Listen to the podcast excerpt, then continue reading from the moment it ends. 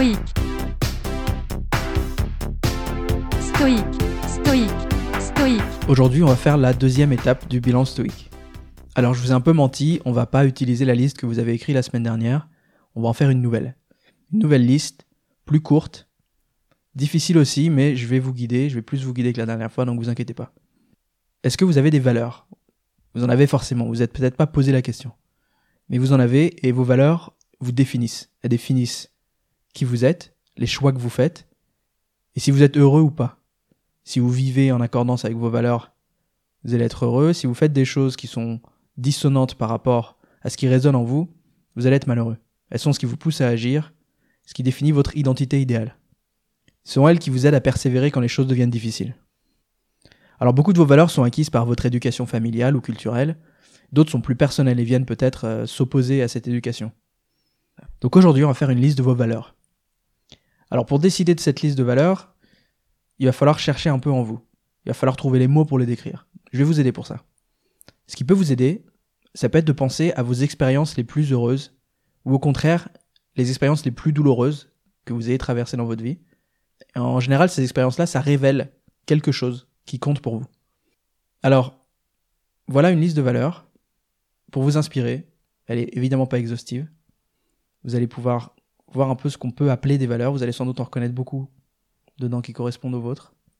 L'acceptation, qui est être tolérant envers vous-même, les autres et les circonstances. L'aventure, le fait de chercher activement ou de provoquer des situations nouvelles et stimulantes. L'assertivité, la capacité à exprimer vos droits et à les faire respecter.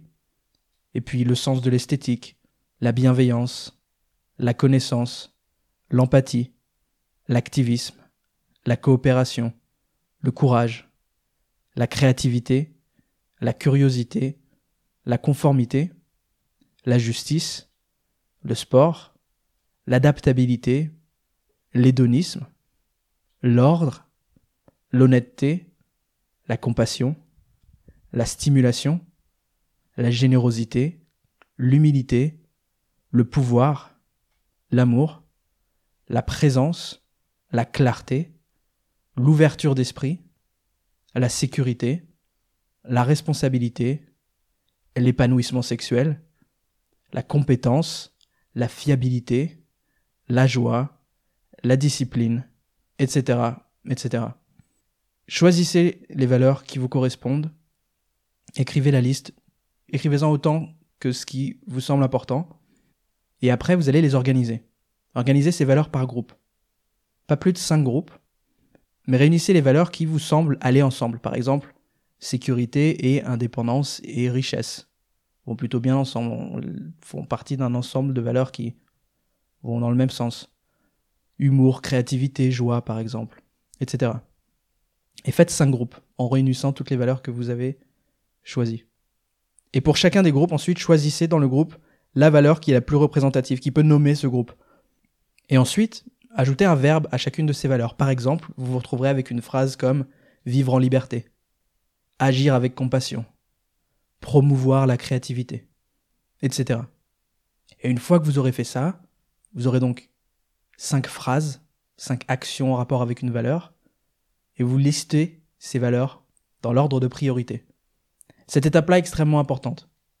La priorité, quelles que soient les listes que vous fassiez, et donc dans ce cas-là, dans cet exercice, ça va compter beaucoup. Donc, classez par ordre de priorité les valeurs, les actions. Quelque chose qui peut vous aider, c'est de penser aux personnes que vous admirez. Choisissez-en 5, 6. Ça peut être des personnes qui sont dans votre vie, de près ou de loin, un ami, un membre de votre famille, mais aussi un prof ou une connaissance éloignée. Ça peut être une personnalité, vivante ou non. Marc Aurel, c'est un bon choix. Ça peut être un personnage de fiction. Et identifiez à laquelle de ces valeurs chacune de ces personnes se rattache. Si vous avez une personne que vous n'êtes pas capable de rattacher à un de vos groupes, peut-être que vous avez loupé une valeur. Revenez à l'étape d'avant si vous voulez. Mais prenez le temps d'identifier des modèles. 5-6 modèles. Vous savez qu'on dit qu'on est la somme des 6 personnes qu'on fréquente le plus. Et à partir de ça, vous aurez la liste de vos valeurs par ordre de priorité.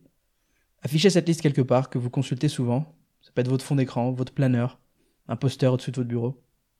Faites cet exercice pour avoir une vision un peu plus claire de qui vous êtes et peut-être vous aider à vous guider ensuite dans les habitudes que vous voulez prioriser dans votre vie, les choses que vous voulez mettre de côté, peut-être comprendre un peu mieux pourquoi vous n'êtes pas satisfait par certains modes d'action que vous avez empruntés.